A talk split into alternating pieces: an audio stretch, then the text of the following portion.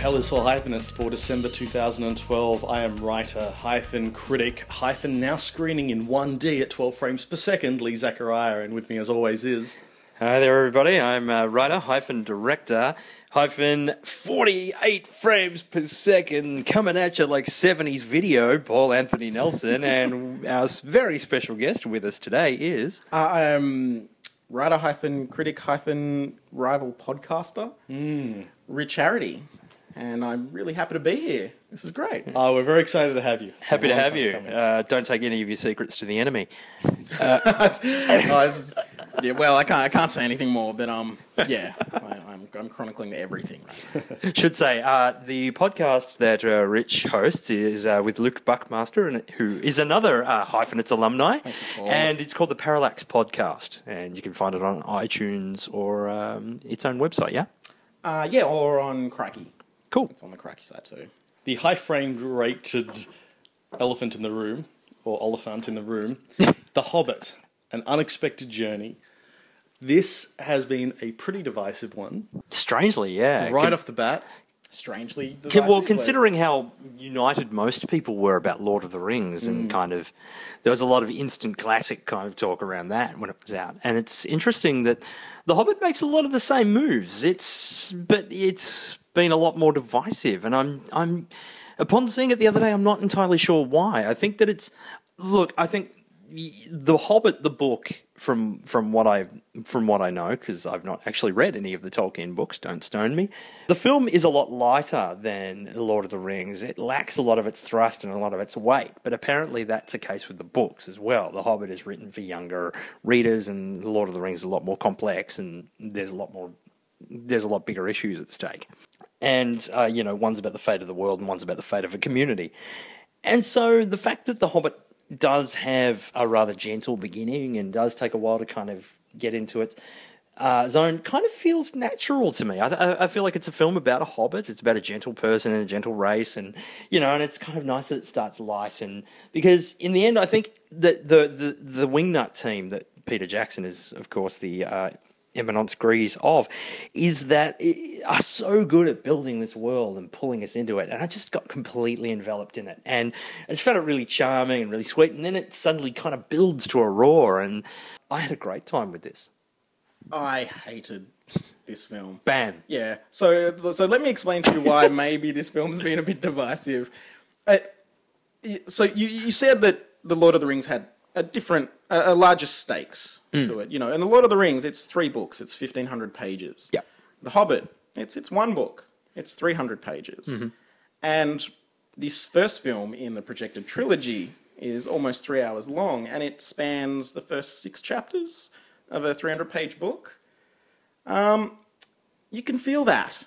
You can feel. A, See, it didn't aim- feel padded to me. And, It, it felt aimless. Yep. Because the book itself is already incredibly episodic. It's a very different book to the Lord of the Rings, and it's an episodic book. It's about uh, you know a bunch of guys going on a walk, and stuff happens to them while they're walking. But uh, in terms of watching it as a film, it just was. It felt unstructured. It felt lazy. It felt tedious.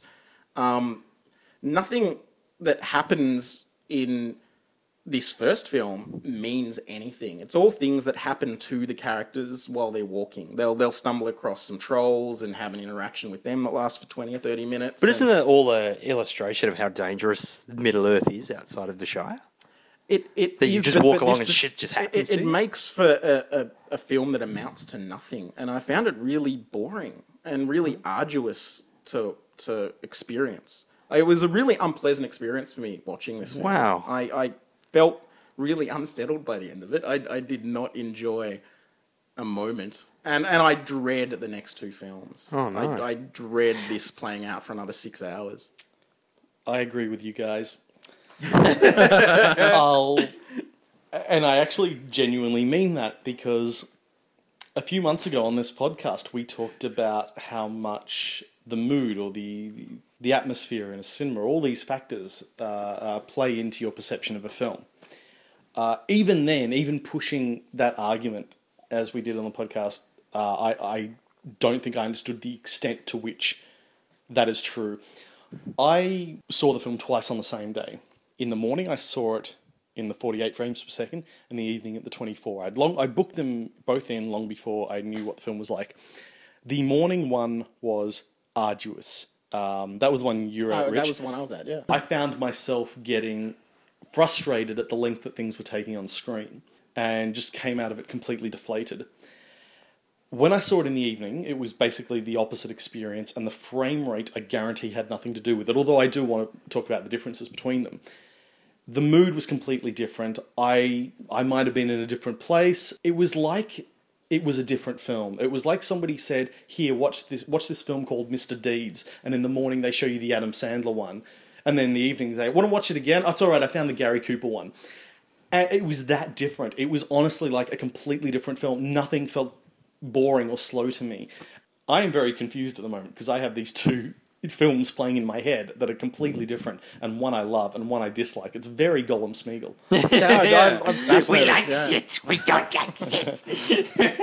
and that, that said, Riddles in the Dark, which is one of my Oh. favourite pieces of writing ever, was just magnificent. Like the depiction, yeah, and I actually found this in both both screens. Yeah, It's yeah, one of I- few things. I No, love how agree. we've. We, I, I love how since I've heard that this, yeah, this sequence has a title, "Riddles in the Dark," like it's known as this. Yeah, yeah. I just, uh, yeah, I just found it was a fascinating sequence. You almost feel the energy when Goth- Gollum comes in the room, how excited everyone gets because everyone loves this character so much, and the, and the, the CG is just.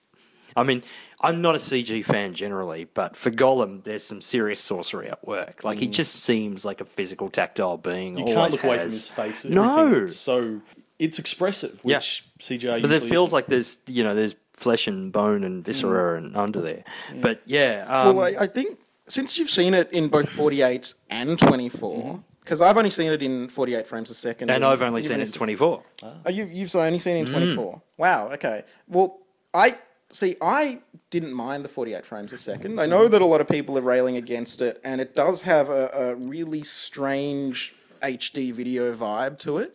It it does look like a TV production. Some of the village scenes reminded me of um episodes of Star Trek: The Next Generation or something, Yeah. where you're watching kind of those villages on Yeah. a distant planet. It's And- fun because it, cause it shows a lot of the makeup and effects and stuff up as well. It's Doesn't it? It's not complementary to um, a film like this, and I think it'll take time for the technicians to to change the way that they light and the way that they make stuff to to be more suited to this medium. But I, I didn't mind it at all, Mm. and, and I found the clarity of the 3D so greatly improved by the high frame rate that it was amazing to me. I, I agree with that, and that really makes us unrepresentative of everybody else who who, who dislikes it. Because there was, uh, I, I'm I'm pretty much the same. I I've been saying since the introduction of HD TVs, uh, which to me immediately looked like video turned film into this horrible video look, and so I don't know whether because of that for years I've grown accustomed to it. Yeah. So now I'm seeing it, but I'm seeing it done really well.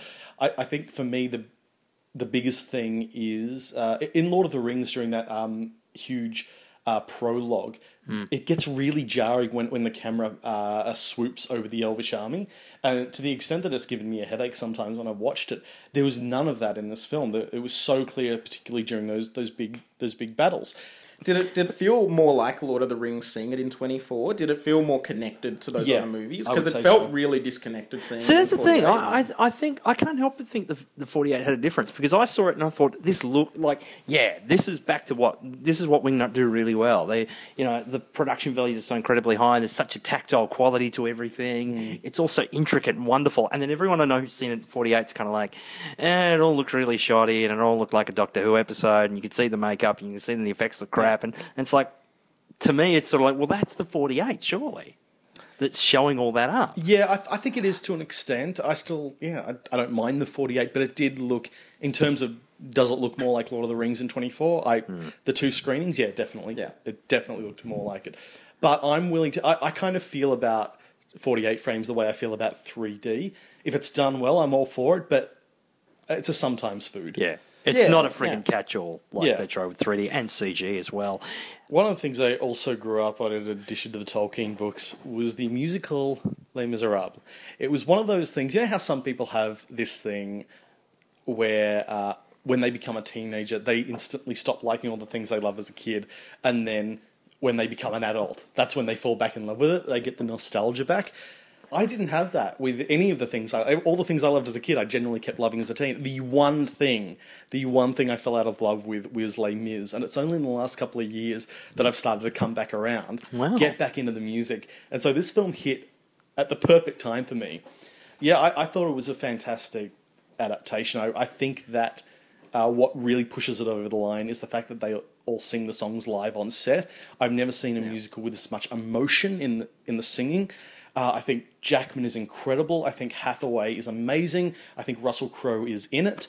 Um, it's Yeah. uh, and yeah, okay, it, go, it goes a little long, but um, but look, I was on board. Um, the the only weird thing for me is that um, uh, I've always found Eponine. She always broke my heart, and Fantine did nothing for me. In this film, it was completely reversed. Eponine just left me cold, and Fantine was, was what it was all about. But um, yeah, overall, just really enjoyed this film. I I like that Hooper. I think it shows considerable balls. I like it when it when somebody wins Academy Awards and decides to do something really off the beam for this for their follow up. Like Yeah. just kind of goes, I'm going to try this. And this is such a high wire act. Like I now, I'm I'm I'm kind of racking my brains. I can only think of one or two other films with completely sung dialogue on this, certainly on this scale. Um, on a you know major studio major release like Sweeney Todd Sweeney was Todd was mainly first to come mind, singing. Now the one I don't know, Evita was that all singing? I haven't seen Evita. I haven't seen Evita. It doesn't seem unusual to me because I grew up going to operas, and so I didn't.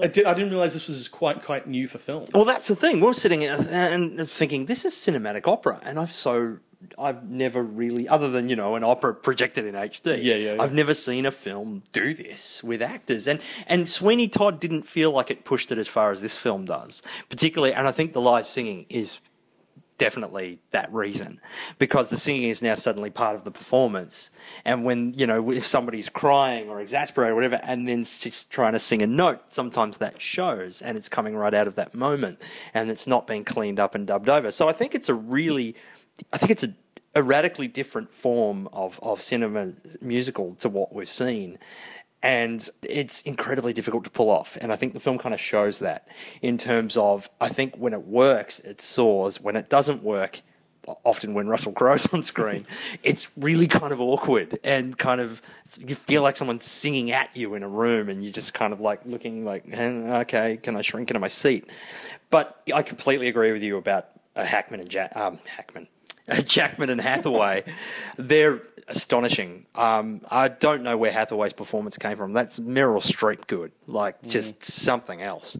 Yeah, Crowe. I think he's. I think his presence is right for the film. I think his general kind of style is good until he begins to. I think his singing voice is just completely wrong for this style. He struggles. He struggles with a lot of his solos. He technically hits the notes. Well, that's, That's the, but you can see him thinking about Yeah. technically hitting the notes. Yeah. You can really see him working to make sure that he's getting those notes. Whereas when you're watching, say, Jackman do mm. some of his solos, he's actually emoting in character mm. Yes. to whatever they're trying to say, and that's the big difference. It's like you look at Russell Crowe and he's trying to sing. Yeah. He's trying He's got- so hard. And you notice he's got one setting. Every single song, he sounds exactly the Yeah. same. Do you still think Tom Hooper did a good job with this though? Because I found that almost every creative decision that Tom Hooper made with this film was wrong. Really? And the only reason I still came out liking the film was because I really liked the musical. And it's a mm. testament to the power of the story and the music that I didn't come out hating Les Mis because I hated a lot of stuff that Tom Hooper did with it. I, I think that he he chose to do a lot of things in ways that just didn't complement the music. I think the like one of my favorite songs from the musical is, "Master of the House." Mm. It's it's one of my favorite bits, and I was looking forward to that bit. And it was so ham-fistedly shot and put together. It was jarring and it was ugly, and I just didn't like his staging of that. I think that one of his strongest creative decisions maybe was choosing to shoot a lot of the solos in unbroken single takes, like close close ups. I think that worked for one or two uh, of the moments in the film, like Hathaway's A Dream to Dream, is, yeah. is a magnificent moment. There's a moment early on with Hugh Jackman doing a solo where he's walking back and forth Yeah. in a church. I think that's a great moment too. But he just keeps doing this same technique every time it cuts to someone singing. it'll just lock on their face for two or three minutes. And I just would have liked a bit more variation in the way that he chose to cover this. I, I think that a lot of his decisions were wrong and didn't complement the music. And also, he needs to have all his wide angle lenses taken away from him and he needs to be given a spirit level because next time he dushes because it, it felt like him just going look ma i'm directing this is what Yeah. directors do they they do crazy camera So angles I'd heard talk of the Dutch tilt factor. Maybe he'd had a talk with Kenneth Branagh uh, post Thor, but but I, I didn't find that there were as many as people seem to be kind of saying. I, I, was kind of fine with the few moments here and there. Look, I think some of it is probably a little bit overly. See, it's even hard to say overly stylized because I didn't sort of feel that it was. We probably could have gotten more of a sense of you know the set design and the and the world. Um, that was probably a little bit lacking yeah but I, but as far as his his camera movements and what have you, I, I I didn't find any of them too offensive, and I quite liked the getting in on the faces while singing. Some could some variation be used? Yeah, sure. I, I'm I'm not totally opposed to you there, but yeah, look, this is a film I was surprised because I'm not. A, I've never seen the musical. I'm not generally a fan of this sort of thing, but. I found myself surprisingly engaged for a lot of it, and I found, yeah, like when it worked, it worked. I just wished it was half an hour shorter. Boxing Day films, round three. Ding. Disney. Wreck It Ralph. the the best Pixar film Disney have ever made. Hmm. I I feel like this year. I mean, I know it's been said by others, but I feel like this year Pixar made a Disney movie with Brave, and that Disney have made a Pixar film with Wreck It Ralph. Hmm. This is just storytelling at the apex. This is the kind of thing Pixar do so well. It's getting that. It's rooting things in in a sort of a pop culture nostalgia flecked world, but through but just so grounded in character. And Ralph, I can't recall another time this year I've fallen in love with a with a character on screen as much as I have with Ralph in this film. Like he's just such a beautiful, beautiful big lug of a thing, and you just want to see him succeed. But also Vanellope as well, um, who we find the Sarah Silverman voice character that he finds in, in Sugar Rush. There's just such a has a wonderful energy and gorgeousness of spirit to this film, but also a great subversion of cliches. Like every time this thing begins to fall in a traditional Disney hole, where you're kind of like, oh, really? We're going to that sort of regressive place or whatever. The film then flips it on its head and does something really clever. It's really self aware in that regard. It kind of knows it's leading you toward the Disney cliche and then goes, ha, fooled you, goes the other direction. I think it's impeccably voice cast. I think the visuals are really appealing and really great. And, and, and some of that Sugar Rush stuff is really exciting and really kind of breathtakingly shot, as, as with the Hero's Duty stuff as well. I just thought it was so smart and so um, beautifully told. I couldn't recommend it higher. What I, you I guys think? agree, and I, I reckon that what you say about doing what Pixar does so well is is coming up with a great concept, but exploring it fully, finding every possible facet of it, and, Yeah. and nailing every element of it. I was, yeah, I, I agree with everything you just said. I think it's the best animated film of the year. Yep, I well, I agree too. It was it was a real pleasant surprise to see this, and I loved how well realized the concept was in terms of okay, so you've got like the classic Toy Story idea that when people turn their back or when you know the arcade closes, all these game characters come to life. But just the little details and the way this was realized in terms of them all kind of having a central station where they travel down the electrical mm. cords. and- Yes.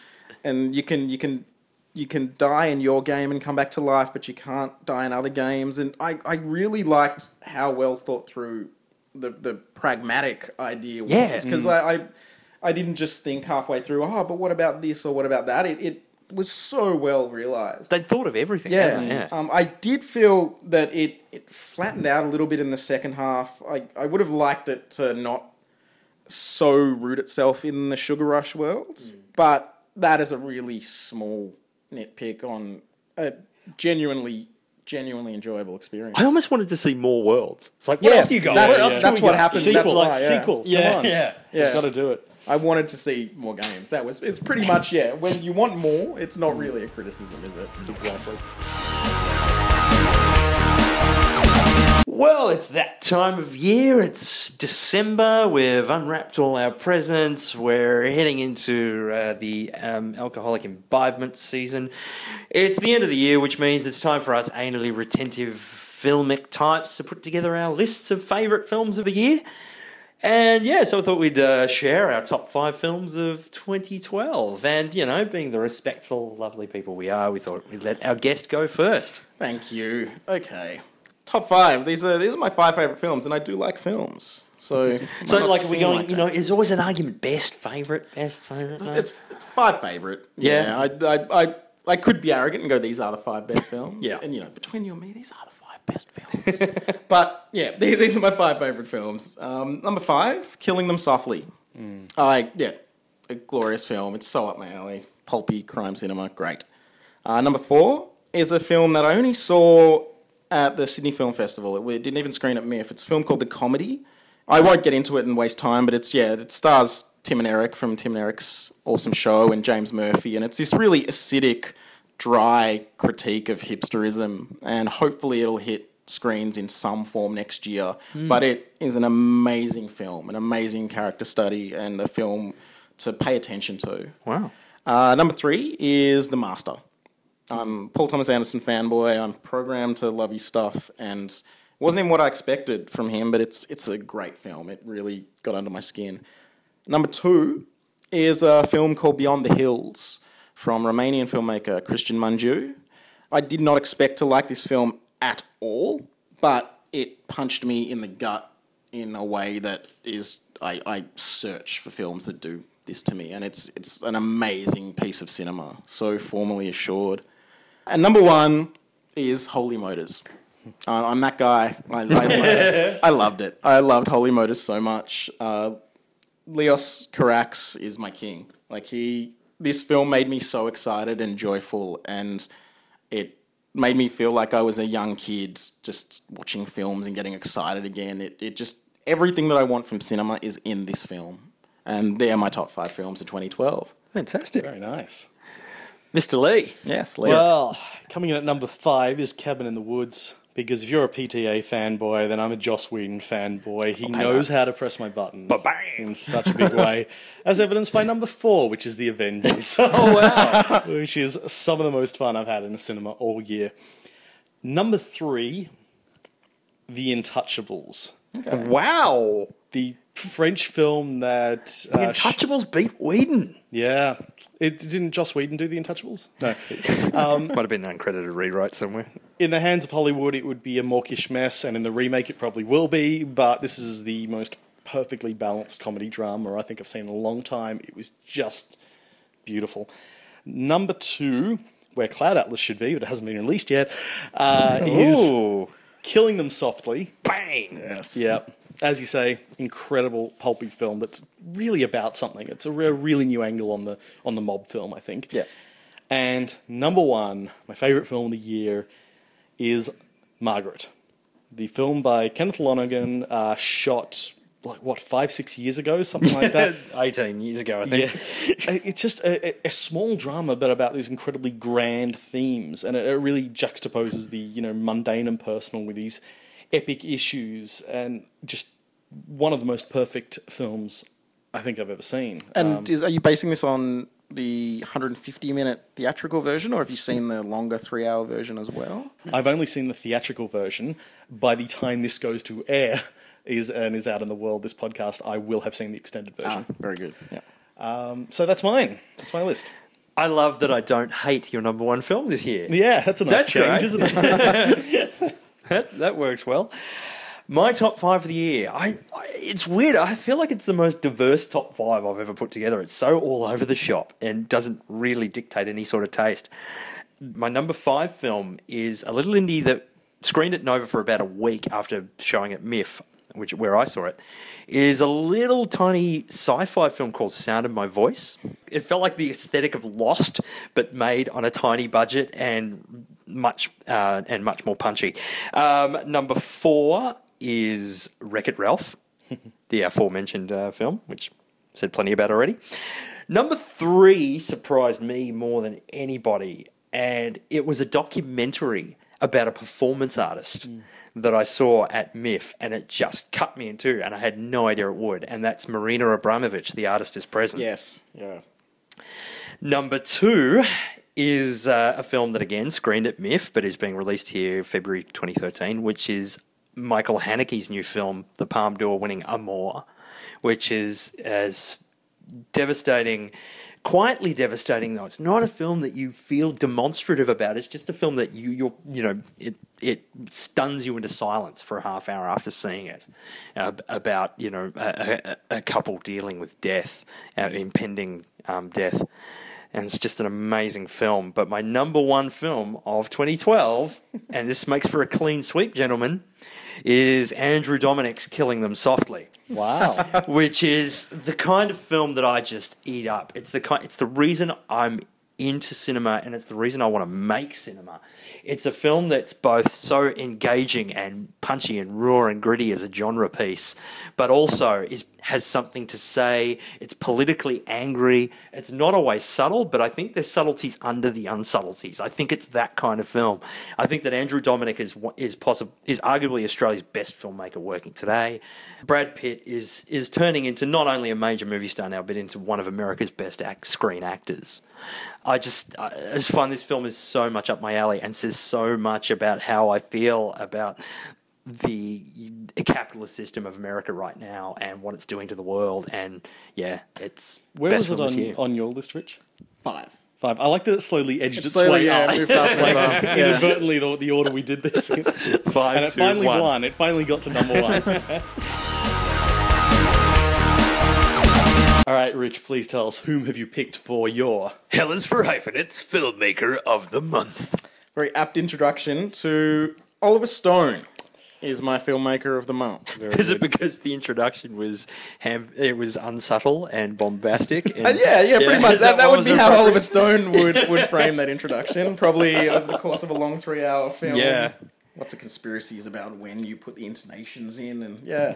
Definitely. But I, I love Oliver Stone. I, I've loved him for a long time. He was a pretty influential filmmaker to me as I was growing up throughout the 90s. Um, and I think he's had a really interesting career. I think he's had a lot of ups and downs in his career, and it's been fascinating to just go through his filmography from beginning to end and see how important a filmmaker he's been. I think he's been really significant to a lot of other filmmakers, and some of the stuff he did, particularly in the 80s and early 90s, is really, really significant for American film. And I, I think that Oliver Stone kind of maybe maybe gets ignored a bit these days and, and thought of as a relic.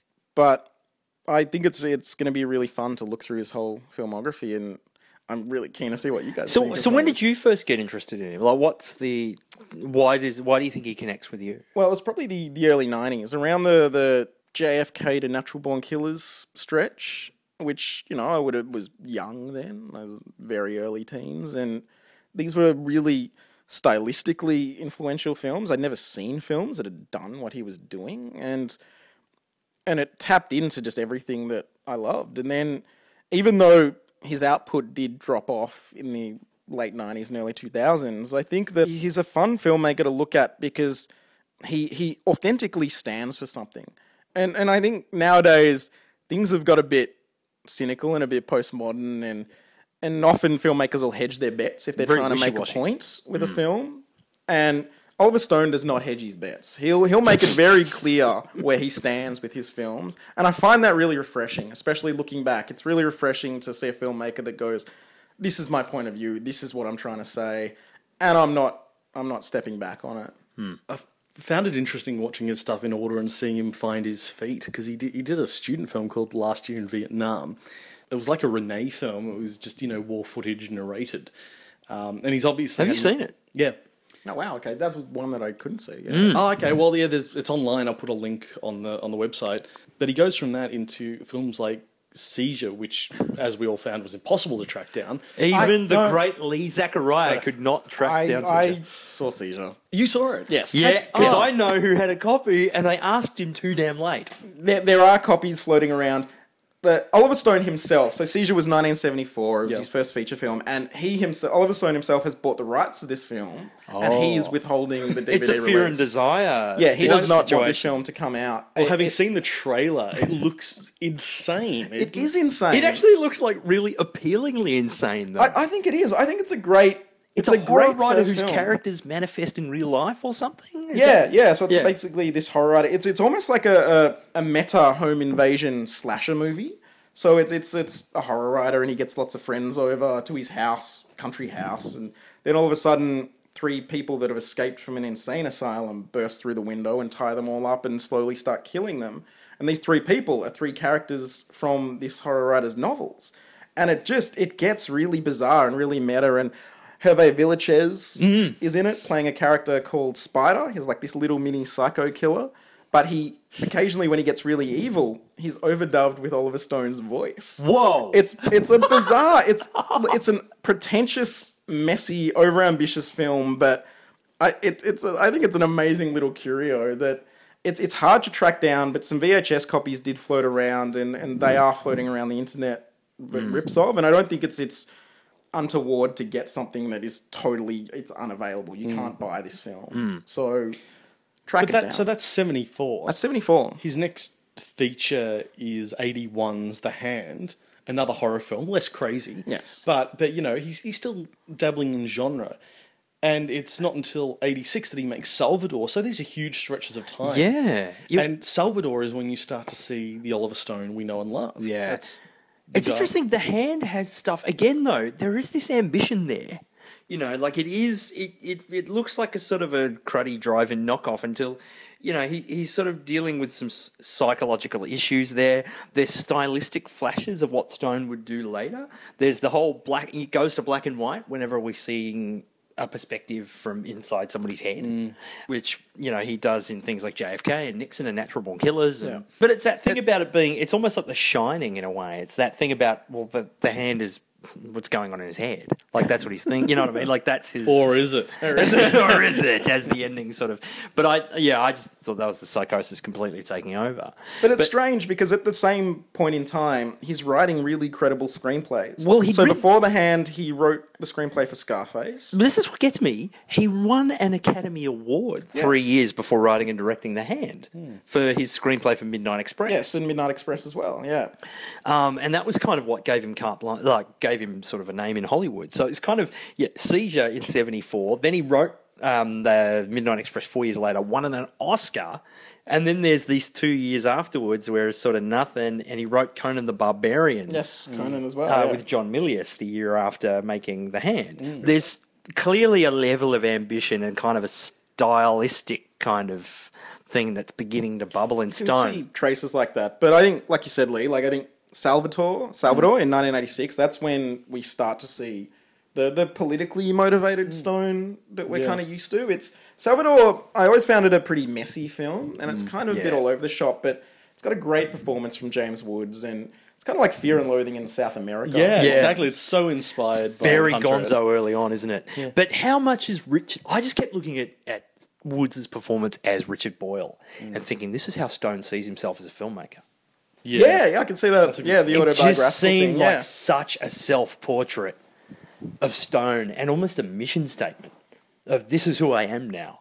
And he is from that Mm. point onwards. You know, it's like I am the guy that's going to get in your face and tell you the shit you don't want to hear Yeah. and be really charming about it. But you all kind of hate me because I'm kind of, uh, you know, I, I, I'm too forthright. And you know, it's like I'm too honest with this world, and you can all go and get fucked because I'm going to tell you anyway, Mm. and I'm going to be crazy and get drunk and high as I do it. And that seems to be the way. Sounds like Oliver Stone. yeah. So not all of it works, but it shows. I thought it really did well in showing the reality of a situation that a lot of Americans wouldn't have been, or a lot of people in the world outside of South America wouldn't have been too familiar with at the time.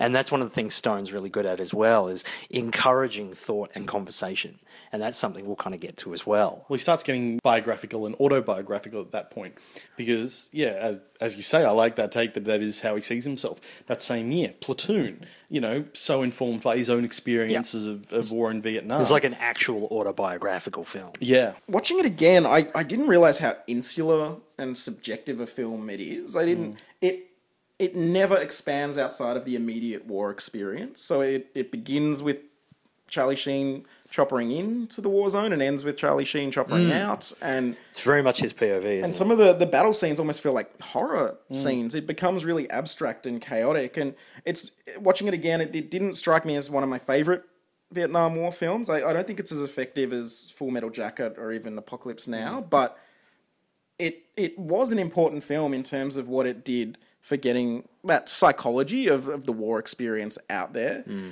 And then with Wall Street the very next year, using Sheen again and pitting him off against a good guy and a bad guy hmm. character, there, there's this really interesting kind of similarity in the structure to Platoon and Wall hmm, Street. yeah. So it's all really about putting this innocent character in between two forces, a good force and an evil force. That are and- trying to ideologically win him over. yeah, and, mm. and dragging him to either side, and yeah, What Wall Street kicks off is his interest in conspiracy theories, but in particular, the mechanics of the backroom deal and the corruption. And that's even though he's not saying there is a vast conspiracy on Wall Street. He's looking behind the closed doors and he's saying this is kind of what's going on. This is how the game's being fixed. Yeah, and that informs everything from, you know, JFK to south of the border. You Yeah, know, yeah. everything he does from that point on is really informed by that idea. Platoon was a film I never really connected with yeah, uh, years ago, even when I was really into Stone during the 90s. It was never a film I could really watch in one sitting. It always kind of. But this time, I, I felt like I'd come to it for the first time, and I thought it was tremendous. I, was, I think I really liked that subjective point of view, and it didn't feel like it it- it's one of the least melodramatic of Stone's films. I mean, there are a couple of moments, like the sh- the shooting of Barnes being one of them, but but for the most part, the film's quite matter of fact. Yeah. And there's and it's so relentlessly ugly about and so completely de- completely deglamorizes the wartime experience and really puts you in there. And you really feel it really feels authentic. It feels like this is written by a guy who was there. Yeah, um, Whereas Apocalypse Now is kind of this weird psychological fantasia. I mean, Apocalypse Now is one of my favorite films, but I think it's a completely different beast. Yeah. Um, this is just so much, and even the narration. You start thinking the narration's quite high-minded, and then you suddenly think, no, this is how Oliver Stone speaks, and Oliver Stone is this guy, and he was that fresh-faced kid at 19 in Vietnam, and suddenly it, it just has all this kind of weight, and I just thought it's tremendous. Well, I think something recurring that you're going to hear me probably say a few times is um, subtlety is overrated. with Oliver Stone, he's not subtle. And, and Oh, God, rewatching no. Platoon, it, it- I, I had to laugh when the the climactic kind of narration from Sheen was something like, "I think now, looking back, we didn't fight the enemy; we fought ourselves, and the enemy was in us." And it just kind of was like. Stone going, in case you missed that theme there, let me just tell you that, Yeah. yeah, this is the theme going on. Do you think maybe that was a studio note? I don't know. Well, I see. I don't mind that though. I, I, I Yeah. don't. Sometimes I think that making your point explicit, especially when dealing with mass mainstream audiences, Mm. is a good thing. And I think that's why Stone is such a successful filmmaker because he he doesn't shroud his points in ambiguity. He makes it very clear. Hmm. Yeah, this he's is not the into point being of it- this film. And even if I've got kind of maybe a metaphorical theme going on there, I'm going to tell you exactly what that is a metaphor for. Yeah, I'm going to make that clear. I'm going to flash it up in black and white Yeah. in between. And I Yeah, find that refreshing. I find it really enigmatic. refreshing. Yeah. on top of all those themes we talked about, there is one other that, that sort of ties into the conspiracy theory idea. A lot of it comes from talk radio, which he didn't write. It, you know, Eric mm. Bogosian wrote it based on his own play. There is a line in that which is "What's wrong with America?" and that is basically Oliver Stone's big question. Yeah. you know, he's obviously a patriot. He obviously loves his country, and part of that is questioning, and and boy does he. Hmm. But that's it's almost like film by film, he's introducing the themes that will come in and Yeah. inform the rest of his career. So that yeah, talk radio in '88. What is wrong with America? And Born on the Fourth of July is where that all sort of coagulates in '89. Yeah, I think talk radio is kind of fascinating. Like, I think it's an almost apocalyptic view of how America has Americans have grown estranged from hum, from one another hmm. and from humanity, and that nobody can have a conversation anymore, and it's uh, and everything's been kind of reduced to a media kind of commodity, and the only way people can connect is by this kind of weird insult culture, or this where a pra- praise is given and an insult is given in the same breath, and that nobody can really relate. And as for Born on the Fourth of July, I didn't get to revisit this one, but I remember loving it. This was the actually the first film that I rewatched when kind of starting to dig back through Oliver Stone's stuff, and and what a film! Like I, mm. I don't know if you rewatched it. I did, You did. Like I, it was. I think this is one of his most purely successful films. I think he fuses the personal and the political in a near perfect way mm. with this film. I. think it's a perfect companion to Platoon in terms of expanding out of the war experience into the the effects of that war experience on the soldiers when they get home, and it's it's a it it almost adds a wholeness to Platoon by working with it by showing one side versus the other. Well, that's what's interesting. It's almost like he, he kind of had this plan. You know, it's like Yeah. he sort of said that Platoon is such a small, subjective Yeah. view, and it's like I can explore the bigger picture in another film. Yeah, yeah, it, it makes Platoon more complete in a way. And then Tom Cruise is magnificent. Yeah. I, I don't care what anyone says, and like Tom Cruise is a damn good actor, Yep. and Yeah, he's amazing in this. This is one of his best roles, and Yeah. and I think Stone uses Americana in this film to devastating effect. It's like I don't know. I feel like Michael Bay does what he does, but without the irony. You know, Stone is both celebrating this Americana and saying, "Look at how infested it is. Look at how fake it is." How it's- deluded we it's really yeah. It really hit me hard this time at, at how much, just how much he's not celebrating it. Well, it's interesting. Did you? Because I think one of the weak links for me was John Williams' score in it. Mm. But since you just made that point, maybe maybe it felt maybe Stone was using that ironically. Maybe because John Williams' score is so on the nose and syrupy at times that I guess you could say that there was kind of maybe a, a cynical Leave It to Beaver style comment mm. that he's making by framing, especially those kind of pre-war childhood scenes in in such a hazy glow of nostalgia. But with Stone's lack of subtlety, you never know. Yeah, well, you never know. Yeah. here's where I don't quite get his mind. 1991's The Doors. is he tearing down Jim Morrison's legend or celebrating it? I'm trying to. Yeah, it's a tough one, isn't it? Yeah, Because he, cause he basically presents, and Val Kilmer's brilliant. yeah. But he basically presents Jim Morrison as the biggest shit that ever walked the earth. The most pretentious wanker ever. But I don't know if Stone likes that or not. I But can't- Stone love seems to love the music and seems to trip mm. out on the imagery and seems to kind of. Well, well, the film the film seems to be kind of more in Ray Manzarek's kind of corner, isn't it? Than the the, the um, Kyle MacLachlan's character. It's it's strange. I had the biggest turnarounds of any opinion um, on rewatching The Doors. I thought The Doors was an absolute failure all through the nineties, and thinking back and then rewatching it, I really dug it. I really liked it, and I don't know whether it's because my opinion on Jim Morrison has changed since, like, I'm not a young kid idolizing Jim Morrison anymore. I actually think that Jim Morrison was kind of a drunk, and and you know, A talented drunk, but a drunk uh, nevertheless. yeah, well, he kind of he stumbled across celebrity, and mm.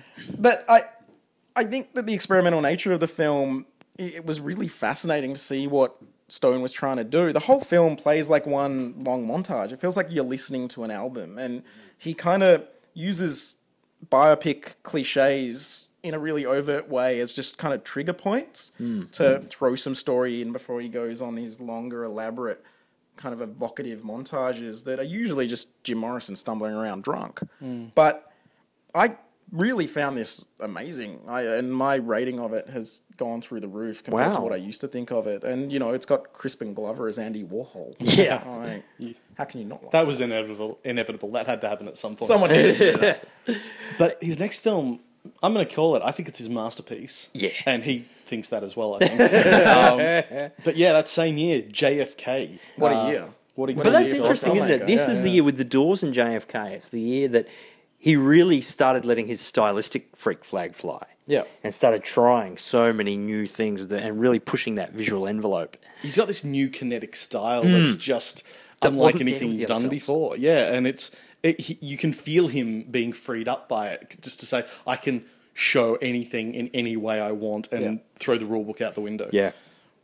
And playing with structure and form and yeah, and and cycling mega name actors in and out of things too. You know, it's Well, like, just I, I can't even imagine how significant that would have been uh, for him uh, in 1991 because the Doors and JFK are two of the biggest kind of cultural touchstones that America has, and in that same year, this guy Oliver Stone was allowed huge budgets to essentially make his own subjective revisionist take on both these stories. And both of these films in their own way are really stylistically audacious like hmm. in different ways too. That was what was really interesting. JFK was a really strange film to watch. It's so well paced but at least two thirds of it is just people telling stories and then flashing back to those stories and then flashing back within those stories. And it feels like a documentary at mm. times but a, a weird conspiratorial revisionist documentary.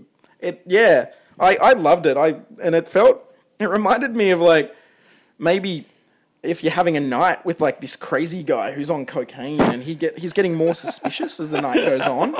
And like he keeps telling you stories and the stories are getting more and more absurd that is what the experience of watching JFK for mm. three hours is like. The it, it starts balanced and then it slowly kind of gets more and more paranoid. I I would probably agree with you. It is his masterpiece. It, it's one of his best films. It's almost like without Stone, I don't feel like we'd have Michael Moore. Like it's almost that sort of that sh- you know sort of massive left wing shit stirrer mm. who's you know all of what's in the film may not be the truth. A lot of it may be just speculation, but it gets people talking and thinking about these things, and it ends up getting people mobilized, and people start digging and asking questions, uh, which is incredibly valuable in a society to, to, to, to examine these and ask these questions. I almost feel like those, those two guys come from the same place. So in '93, he finishes off his self-described Vietnam trilogy with a film that actually focuses on the Vietnamese, which for a US film is quite a brave move. Um, they don't usually do that. Admirably restrained, uh, given JFK sort of clearly frees him up into this new crazy style of filmmaking. He actually goes back to a much simpler style of filmmaking. It's very stylish though. There's a lot of you know beautiful panoramas, but yeah, it's a much more meditative film than what we're used to from him. I think that from what I can recall, there, that you know, some of it's unsubtle, but some of it's very kind of yeah, very very um, introspective. Yeah, it's interesting. It didn't have the impact on me that a lot of his others do, but I think it was certainly worthy, but it doesn't feel overly worthy, which was really great. And the opposite to some of the stuff he'll make later. so with Heaven and Earth in '93, you could say that he kind of tied off the the trilogy, mm. Th- but I don't really see it as a necessary film. I, I see it as kind of his first weak film, and and thematically, I understand why he wanted to add that color and perspective, but you know, Stone doesn't have the same insight into the the life of a Vietnamese woman that he does as the life of a combat soldier, and I think you can really see that in the film. Yeah. Visually, it's it's elegant, but um, it's it's not really. I think it's it's one of his his first really uninteresting films for me. But he quickly followed that up with the very with, in the very next year with Natural Born Killers, which I don't think it's too much to say is one of the more controversial films of the nineties. It is. Uh, we we had many debates, my friends and I, as to whether it was a perfect film or an unwatchable film, and I still don't know. I know it's one of them. I know. I- yeah. I've seen this film three times. Each time, this is one of the. It's almost unique. In every time I watch this film, I have a different reaction to it. I've I've rated it everything from a three out of ten to an eight out of ten at different times. Never got higher than an eight. It's biz- no, no, never Really? quite. Okay. No, it's just. I'd rate it anywhere from an eight to a ten. Whoa. Yeah, I I love it. Is it your favorite of his? Personally, it is my personal favorite. I, I think it's an amazing film. I, I don't even know how it exists. Hmm. Like I don't know how Yeah, is film got bizarre, isn't made. By It's- a major studio, no It's less. formally. I even watching it recently again. I've never seen anything like it since. Like no one has taken that visual language and done anything since like that. And thematically, it's it's weirdly hypocritical as well. It's almost like a perfect American film. Hmm. It's it's a, a, a product and a critique Yeah. of Yeah. violent media, and and that's part of the reason why I love it. People that think it's hypocritical and contradictory when they put their argument out there, I usually just smile and go, "Yeah, that's kind of still why I love it." Yeah. because it's it's per, it's bombastic, it's over the top, it's morally questionable. Uh, it- all these things make it a really exciting film to watch. I think I think me being a Tarantino obsessive, I'm kind of I always kind of have that. But you completely butchered his script, but but it's it's such You're on a Team Tarantino for that one. yeah. Um, but it's such uh, as you say, it's such a formally audacious film. I wonder if uh, the reason he did Nixon in '95 was because he's the now the American president filmmaker. yeah. Uh, won't be the last one he makes either. But it kind of, as much as I enjoy Nixon, I find it a really fascinating insight into into how this guy may have ticked. Uh, it still kind of feels like an obligation. Really? Yeah, to me a little bit. Well, did, did you feel that jumping ahead? Did you feel that with W as well? W even more so. Yeah, it feels W like feels a like photocopy that of a photocopy. Well, Is, W felt even more redundant. yeah, Than, like, like, I, I think it's a very fun film, but that's kind of my problem with it. Is like with W, is that it just feels fun. Yeah. Yeah, it's a, just a showcase. It feels for lighter Ryan. let's than reenact air. those scenes. And Yeah. Whereas yeah. Nixon feels on message. Nixon still feels like the guy who's working through the 60s. Okay. It's still the guy the, um, who's made all these films that we're talking about.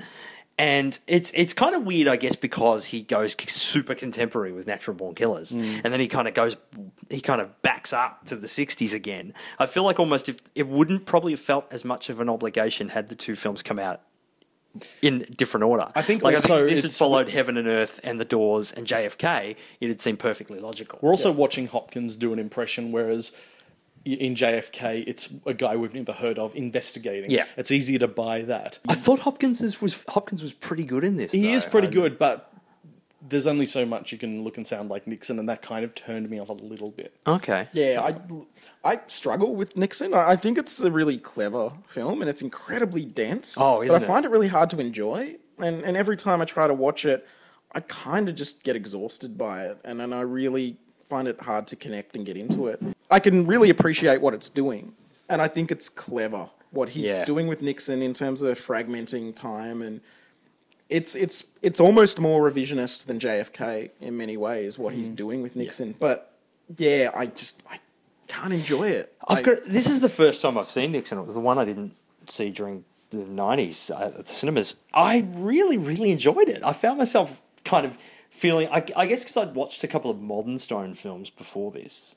And this kind of like, oh, this is why I love Oliver, Oliver Stone. It's all that crazy, you know, stylistic flights of fancy and wild speculation and basically just flat out calling Nixon a mama's boy and, and just really kind of stirring the shit and being really kind of brazen about it. Um, but also has clearly done a shit ton of research and clearly has some people who are pretty highly placed helping him out with this research. Please tell me that you're a fan of U Turn, which was probably Stone's most genre effort a few years later in yeah, '97. I gotta say, Yeah, am. Yeah, Good, it's, good. It's we, we can all be friends. it's then. one of those things. It's like I love, you know, you love to see a big filmmaker, you know, particularly making the kind of important, weighty films that he was making, just do a wacky genre. just have flick. fun. Yeah. Yeah, yeah. Uh, and I love that it still has his conspiracy theory stuff. There's a big conspiracy within this small town, this random small town. It's it, it's fantastic. And look, it's a hugely enjoyable film. Um, and so is any given Sunday. I love Any Given Sunday.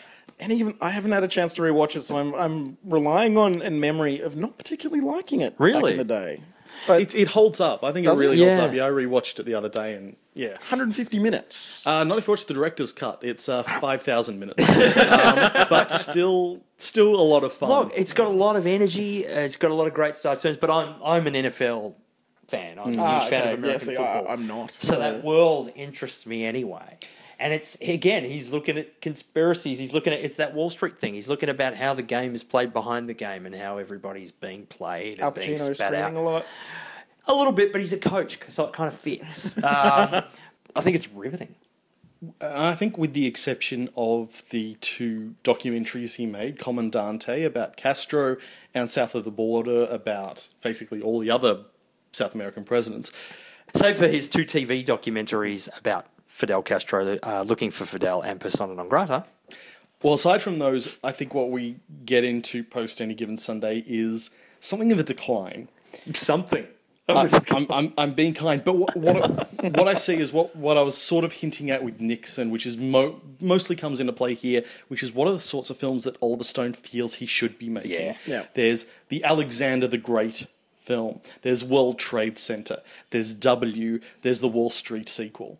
These are all films that feel like him trying to do Oliver Stone and trying to emulate his earlier successes. And it feels like all the energy is sucked out, even though there is some good in these films, except for World Trade Center um, Or Alexander. or Alexander. Seriously, Or how double. many shots? How much? You make a film about one of the, you know, this conqueror of countries, and literally half the film is Anthony Hopkins walking, leading a bunch of students in circles, talking, telling stories. There's at least four different versions of Alexander Yeah. as well. He's, he's, he Yeah. seems to. And the one I saw was all four pasted together. It felt like Oh, okay, yeah. So literally real time of Alexander's Yeah, life. pretty yeah. much. But I don't, like one thing you can never say about Oliver Stone, you know, love or hate uh, Natural Born Killers, you can never say he's dull. And yet, by by the time he gets to World Trade Center, it's really dull. It's really Well, boring stuff. Uh, I find it really interesting because World Trade Center, W, and Wall Street Money Never Sleeps, uh, three films that he made, and they're all dealing with current events. Mm. And he's he's said obliquely in interviews that it was a conscious shift to kind of deal with history as it's written and as it's happening, rather than the way that he was kind of maybe looking at it through a filter of the past. Mm. And I think it was a mistake, and I think it, it they're, they're failed experiments. If you, if you, if you want to think about it that way, Well, it's I almost like that hindsight helps. it, it. Yeah, well, it it's too soon. Yeah. and especially World Trade Center and W, they're films that you can almost feel like it's Oliver Stone but neutered. Yeah. there, there's no edge to it, and there- it makes the films almost redundant. and even the style is really, really flat. Yeah. And really perfunctory. And they all just look like any other film. Whereas mm. Oliver Stone films used to be visually dynamic. Well, it's also worth noting that those three films he didn't write as well. Mm. It's it's a strange shift away, and for a guy that basically cut his teeth as a writer, I find it odd that he he palmed off those three films, and I'm sure he tinkered with the screenplays, but he wasn't the core creative mind behind them, and I, and you can see that. You can see that in the conventional frameworks to all three of those films Absolutely, yeah. they don't play in any interesting ways, which makes me even more excited and happy when the Savages came out this year. yes. and it felt like the energy was back. Yeah, love it or hate it, uh, that's another one that is, yeah, Oliver Stone is back. You Yeah. feel like the Stone of old is there. I, I, I remember sitting in the cinema watching it going, this is a bit over the top, isn't it? Oh, wait, it's Oliver Stone. Oliver Stone. This is a little restrained, isn't it? even so, even so, the energy is back in there. Look, I, I actually really enjoyed this film, you know, just because it was him back to his former self. Oh, and it, I I was giggling like a little Yeah. boy with Savages. It it was so much fun for me, and it felt like Oliver Stone. It felt like Oliver Stone making an early '90s film. It felt like oh. Oliver Stone making True Romance or something. Oh, wow. With all these like, and it still had kind of these nice political undertones, discussing like the drug trade and the politics of the odd kind of decriminalization of medical marijuana mm. and things like that were, were interesting additions to it. But Savages is is it's a sugary movie. It's it's Oliver Stone just giving you a nice It's like another soundtrack. U-turn, really, isn't it? It is A little bit, yeah. It is, Yeah. and it's got an energy to it, and it even has a, a, a contentious climax that I know has bothered a lot of people. I actually was spoiled for that going in, and it's the one time I've enjoyed being spoiled because it might have annoyed me had I seen Oh, really? fresh. Yeah. And knowing it was coming, I loved it. To me, it's like um, it it could either be a cherry on top or a nail in the coffin. Yeah, yeah. If you're not liking Yeah. it, or if you're liking it, it'll either just send you over the top in either way. Mm. And I was really liking it, and it just sent me over the top in the most positive way when Yeah, it yeah. did what it did. I, I was like, yes. But I know that some people have wanted to walk out at that exact Wow. moment I that can I, was going that. yes. So So This that's is- the, the first time since any given Sunday. Like that's where I felt. Yeah. that felt like the last real Oliver Stone film Yeah. to me. So Savages picks it up again after. There's some e- energy back there, and, and I feel the like I don't know what he could do next, but he still might have a really great film left in him. It, it's not over for him. That's that's what made me excited about watching The Savages was the future of Oliver Stone. Exactly. And he's doing the untold history of the United States for Showtime, which is again him politically shit stirring again. Yeah, it's a project that he's actually been working on for five years. A, a ten part, ten hour history series of, of America over the last 60, 70 years, and it's it's it's stone shit stirring again. It's it's revisionist. It, it's contentious. It's provocative, and it's fun, and it's impeccably well made too. Really well constructed history series. Uh, if you're a history junkie, you will love this show, and you if you're a history junkie, you'll probably get pissed off by this show, which Oliver Stone would be happy to hear. So it sounds like he's got his mojo back. Here's hoping. Here's hoping. Well, Rich, thank you so much for joining us this month, Thanks for having me. It's been fun. Yeah, thank you very much. and we'll see the rest of you next year. My precious. That'll do.